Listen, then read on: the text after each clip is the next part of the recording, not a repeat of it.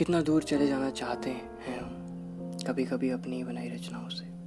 एक नया पन्ना लिखने से पहले, हर सुलझे हुए ख्याल को उलझाने से पहले। मैं हमेशा खुद को कहीं ना कहीं चिड़चिड़ा पाता हूँ, और ये भी लाजमी रहता है कि मेरे इस व्यवहार से मेरे चाहने वाले मुझसे इतना खुश नहीं होते। पर हर लेख के बाद मेरे चेहरे पर मुस्कुराहट अपना रंग बिखेर रही होती है। कभी कभी सोचता हूँ कितना मुश्किल है खुद को मुस्कुराते देखना। एक लेखक से आसान बने रहने की प्रार्थना हर कोई करता है, पर लेखक उस प्रार्थना को चाहकर भी स्वीकार नहीं कर सकता।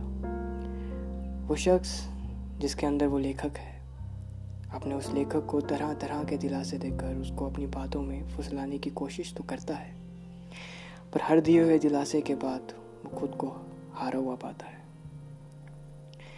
मुझे लेखक हमेशा दादाजी जैसा लगता है, जो बूढ़े होने के कारण अक्सर चिड़चिड़े पाए जाते थे।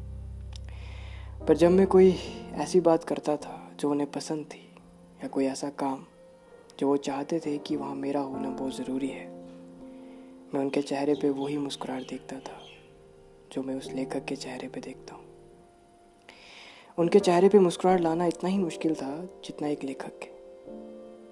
मैं उनकी पढ़ी हुई किताबें पढ़ना चाहता था, और उनसे ढेर सारी कल्पनाएँ साझा करना चाहता था। पर वक्त की नौका ना जाने किस किनारे ले चली। दादाजी का होना उतना ही सच्चा लगता है जितना उस लेखक का होना।